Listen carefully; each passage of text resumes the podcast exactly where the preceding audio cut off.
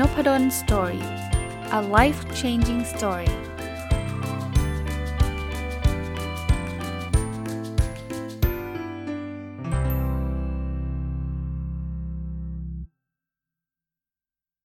วัสดีครับ ยินดีต้อนรับเข้าสู่นพดลสตอรี่พอดแคสต์นะครับแล้วก็วันเสาร์นะครับ ยินดีต้อนรับเข้าสู่รายการ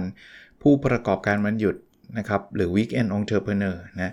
ก็จะมาต่อจากสัปดาห์ที่แล้วนะครับ ผมรีวิวหนังสือชื่อชื่อว่า The Rise ไม่มีคำว่า The Rise of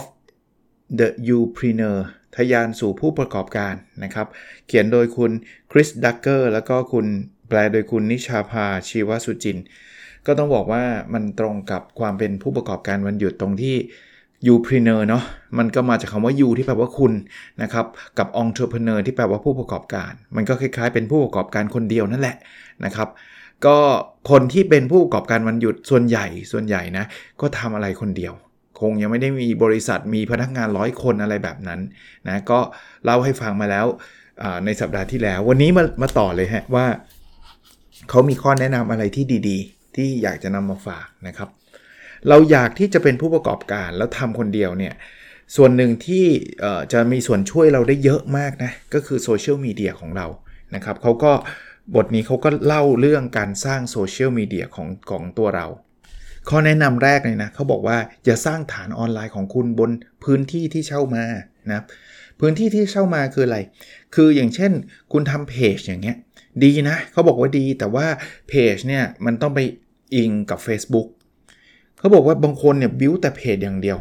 แล้วเพจเติบโตเลยมีคนหลายแสนเลยมาตามดีไหมดี แต่คุณบอกว่าคุณไว้ใจ Facebook ไม่ได้นะ วันหนึ่งเกิด มาร์คซักเกอร์เบิร์บอกว่าต่อไปเราคิดว่าเพจไม่ใช่ทิศทางของ Facebook แล้วเขายุบเพจเนี่ย โอ้โห follower ที่คุณแบบสร้างมา 10 ปีอย่างเงี้ย มีคนตาม 5 0 0แสนเนี่ยอาจจะหายวับเลยนะ ผมไม่ได้บอกห้ามทำเพจทำได้ แต่คุณจะต้องพยายามจูงจากเพจ ไปยังพื้นที่ของคุณเอง เช่น คุณมีเว็บไซต์เนาะให้คนตาม subscribe คือคือติดตามในเว็บไซต์คุณด้วยนะครับ อย่าไปอิงแค่ว่าฉันจะทำเพจอย่างเดียวนะครับใน Facebook อย่างเดียวใน Instagram อย่างเดียว พวกนี้มันคือพื้นที่ที่คุณเช่ามานะเช่ามาคือไม่ได้แปลว่าต้องจ่ายเงินจริงๆนะครับ เช่ามาคือเขาอยากยุบเมื่อไหร่เสร็จ แต่เว็บไซต์คุณเนี่ยถ้าตามใดที่คุณไม่ยุบอะเขาก็ยังติดตามคุณได้ตลอดนะครับ ส่วนตัวผมเนี่ยผมก็ เอาตรงๆนะ ตอนนี้ก็เน้นที่เพจแหละ แต่ว่าผมก็มีเว็บไซต์นะ อันนี้แอบโฆษณาแฝงไปเลยนะ ไม่แฝงเราโฆษณาตรงๆเลยนะครับ n o p a d o n s t o r y c o m นะเข้าไปดูนะได้ในนั้น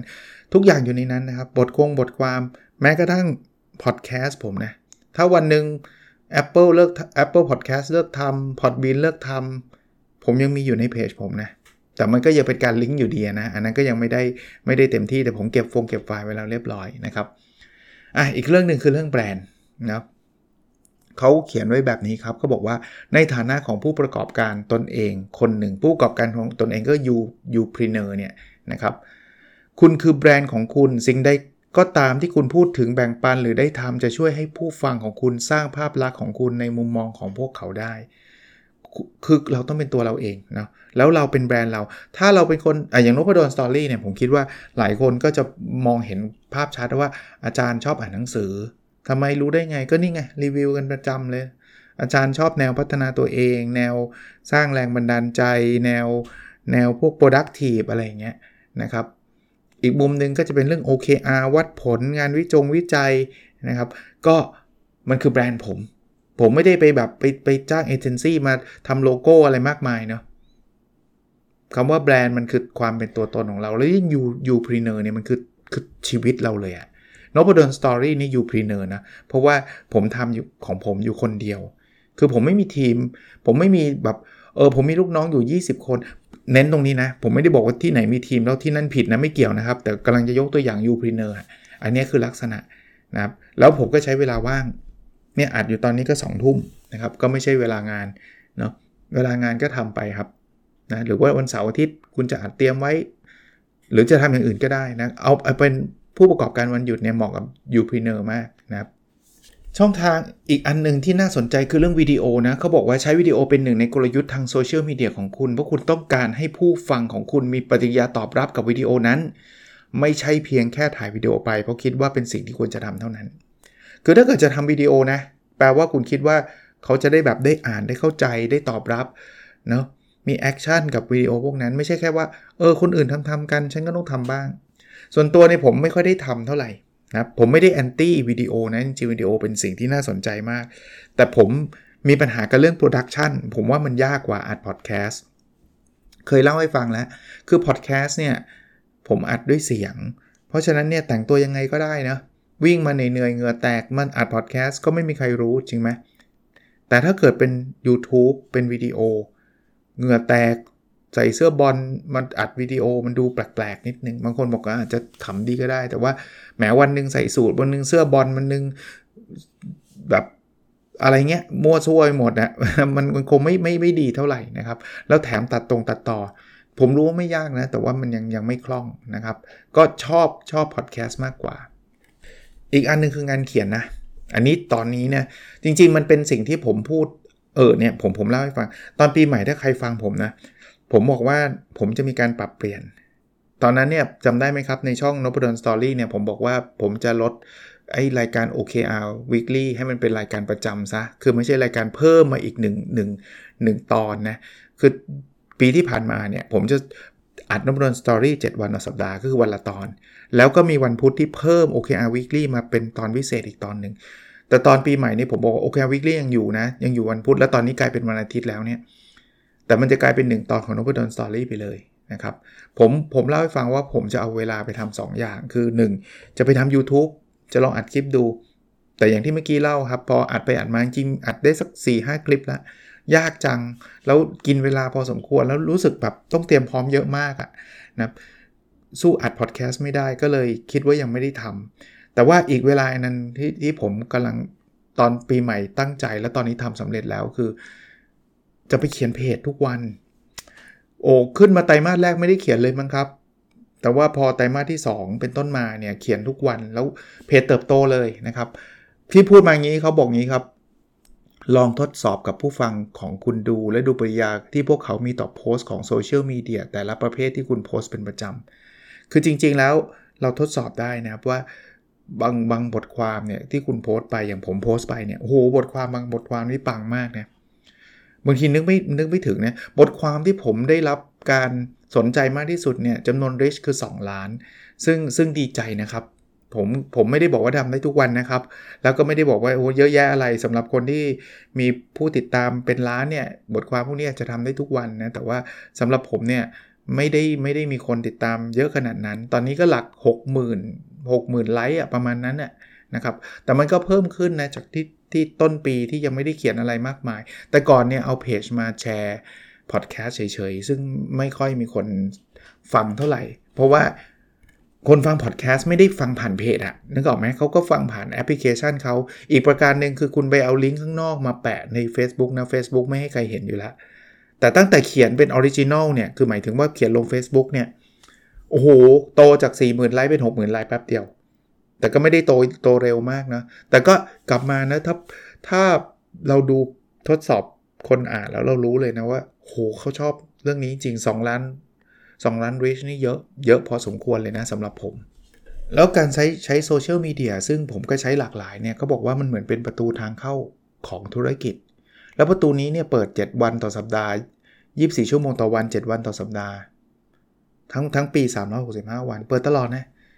ใครนอนไม่หลับตอนตีสามมาเสิร์ชดูเจอนพดลสอนรี่ได้นะ ใช่ไหมเขาบอกว่า มันมีเวลาและสถานที่สำหรับพูดคุยเรื่องส่วนตัวศาสนาหรือความเชื่อทางการเมือง แล้วมันมีเวลาสถานที่สำหรับพูดคุยเรื่องธุรกิจเท่านั้น คือคือมีข้อแนะนำแบบนี้ครับ คือคุณอย่าปะปน ถ้าสมมุติว่าคุณกำลังจะทำเพจเรื่องนี้เป็นเรื่องธุรกิจก็เรื่องธุรกิจ คุณอย่าเอาแบบเออเอาเรื่องเพื่อนมาเมาให้ฟังในเพจนี้ไงมันก็ไม่ค่อยเหมาะสมเนาะคนติดตามนพดลสตอรี่จะไม่ค่อยได้เห็นเรื่องที่แบบว่า ผมเมาเพื่อน แซวเพื่อนอะไรเงี้ยไม่ค่อยมี เพราะว่านั่นมันคือ personal Facebook ผม ผมพูดนะ ผมแซวเพื่อนแมนยูชนะลิเวอร์พูลแซวอะไรเงี้ยแต่ผมจะไม่ได้มาเขียนในเพจเพราะอะไร เพราะว่ามันคนละกลุ่มกันนะครับ แยกแยะให้ออกนะครับว่าอะไรควรโพสตรงไหนยังไงนะยิ่งเรื่องที่เซนซิทีฟมากๆนะศาสนาความเชื่อพวกนี้คุณมาลงในเพจก็ได้แหละ บางคนจงใจลงด้วยเพราะอยากได้ engagement ทัวลงอะ่ะ ก็จะทำในสายนั้นก็ได้นะ ผมก็ไม่ได้ว่าอะไรแต่ส่วนตัวผมไม่เอานะครับ คนละเรื่องกันผมว่าผมไม่ชอบให้เพจผมมีใครมาทะเลาะกันวันนี้ว่าเราจะทำธุรกิจใช่ไหมนอกจากทำไอ้โซเชียลมีเดียแล้วคุณต้องรู้จักการทำการตลาด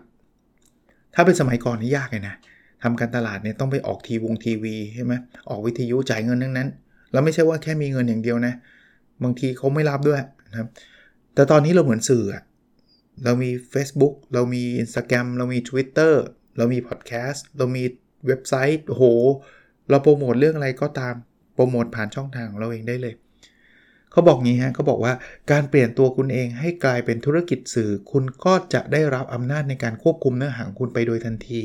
และคุณจะเข้าใจว่าคุณคนที่มีอำนาจจริง ๆ แล้วเป็นอย่างไร อย่างตอนนี้สื่อที่ผมคิดว่าเป็นสื่อที่มีคนติดตามมากที่สุด ในในในในสื่อที่ผมมีนะ คือพอดแคสต์กับเพจ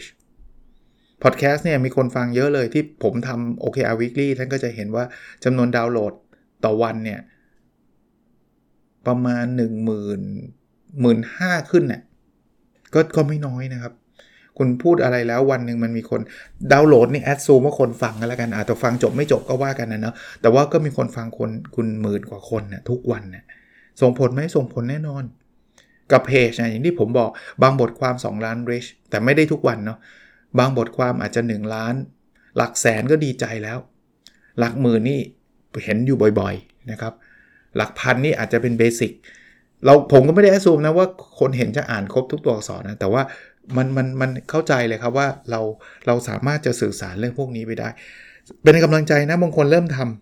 ำพอเริ่มทำเสร็จปุ๊บ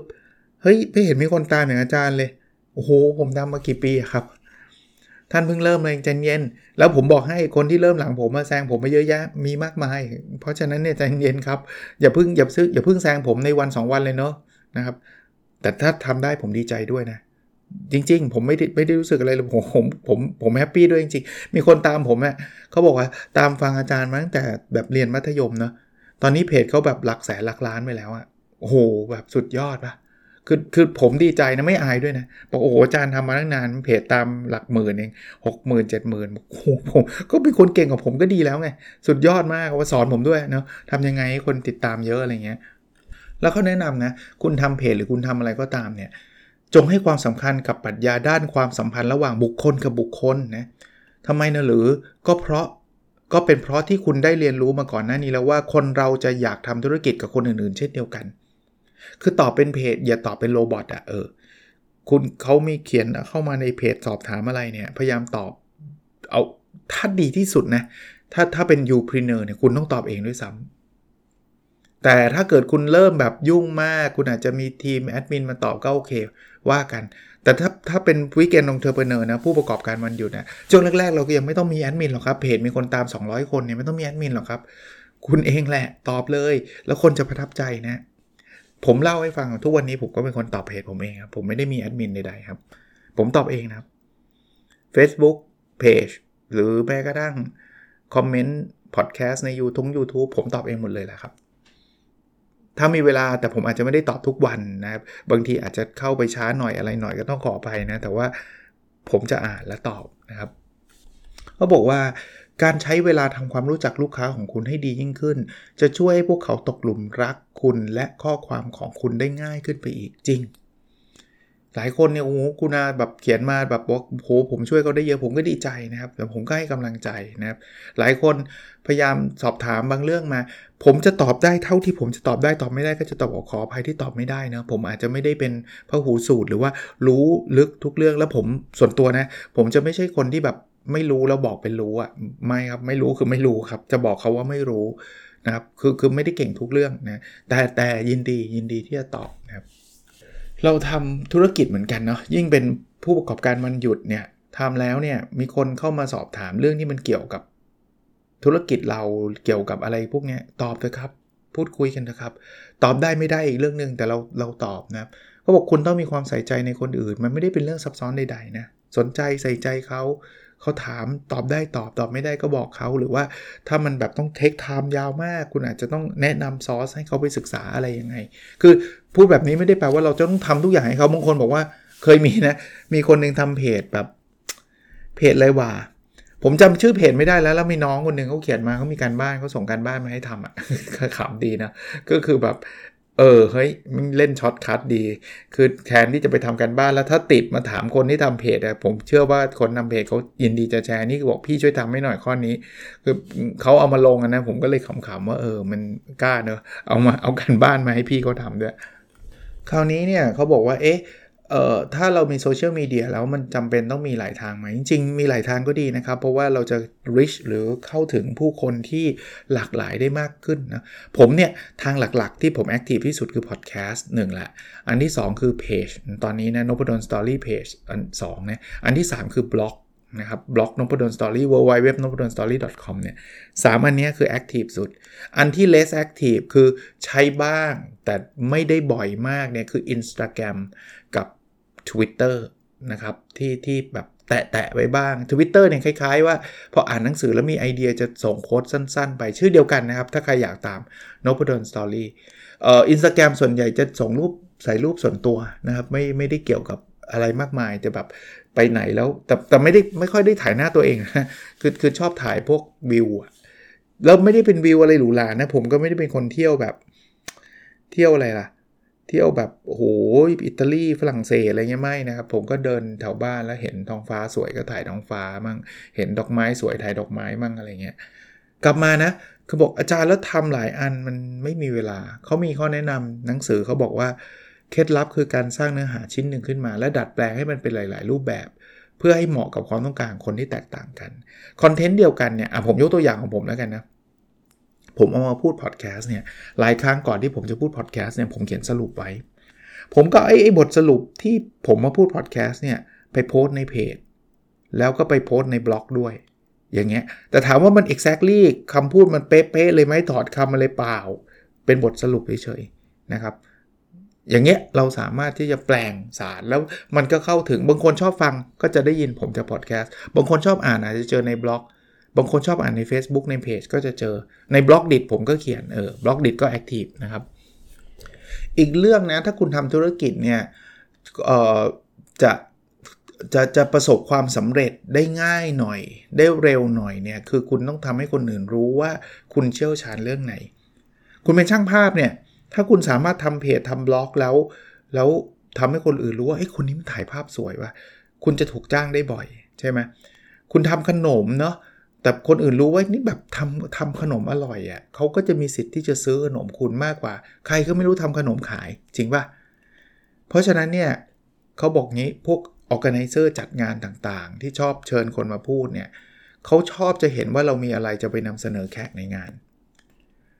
ดังนั้นเนี่ยถ้าถ้าถ้าเรารู้อยู่แล้วว่าออแกไนเซอร์เนี่ยเขาอยากได้คนที่แบบเชี่ยวชาญ คุณลองนึกถึงเวทีเท็ดทอกเลยเขาอยากได้คนหลากหลายที่เชี่ยวชาญเนาะ นำเสนอแขกในงานของเขาได้ ดังนั้นเนี่ยเขาต้องคุณต้องมีข้อมูลแสดงให้เขาเห็น คุณถ่ายรูปแล้วคุณคุณถ่ายของคุณเงียบๆอยู่คนเดียวอะ่ะไม่มีใครรู้หรอก แต่ถ้าเกิดคุณเปิดทำอินสตาแกรมแล้วคุณเอารูปสวยๆ คุณไปลง เดี๋ยวคุณมาตามอินสตาแกรมคุณเป็นหลักแสนอย่างเงี้ยคนรู้จักคุณเยอะแล้ว คนอยากให้คุณไปพูดเรื่องเทคนิคการถ่ายรูปทำยังไงถ่ายรูปให้ดังอะไรเงี้ยนะครับ อันนี้อันนี้ดีนะลองลองพิจารณาดูว่าทำยังไงให้เราเป็นที่รู้จัก นะครับถ้าเราอยากทำธุรกิจเราก็ต้องหลีกเลี่ยงไม่ได้นะเราก็ต้องเป็นที่ที่รู้จักนะเขาบอกว่าคุณกำลังขายงานให้กับคนที่สุดท้ายแล้วสามารถแนะนำคุณกับกลุ่มผู้ฟังใหม่ได้ จริงๆ ถ้าเราต้องการให้ธุรกิจเราเติบโตนะมันจะต้องมีเขาเรียกว่า organic growth organic growth คือไม่ใช่ว่าฉันต้องบูตโพสอย่างเดียว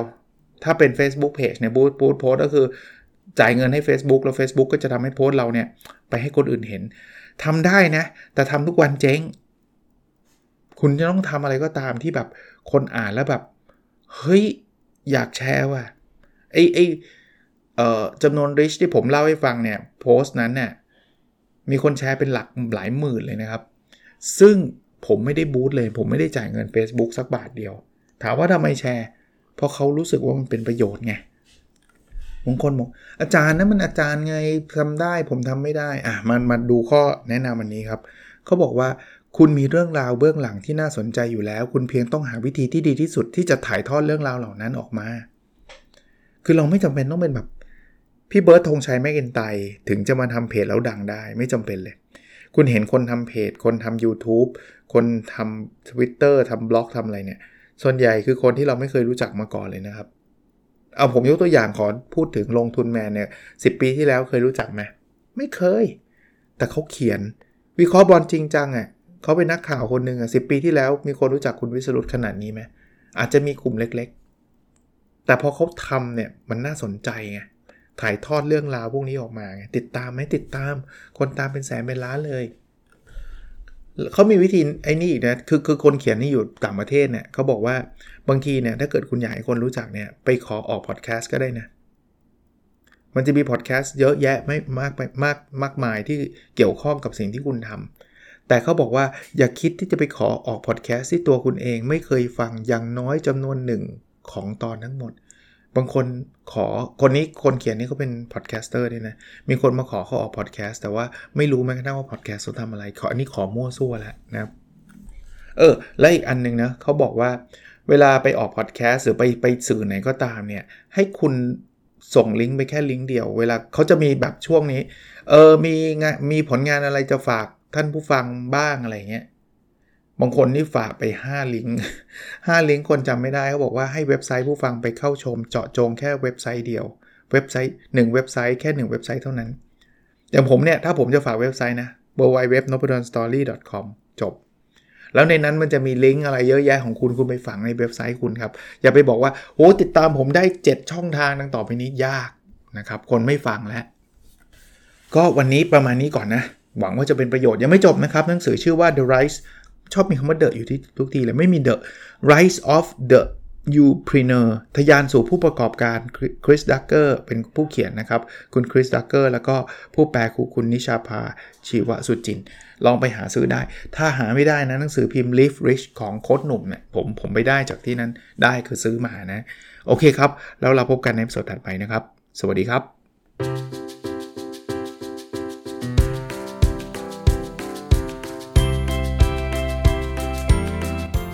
n o p a d o n Story a life changing story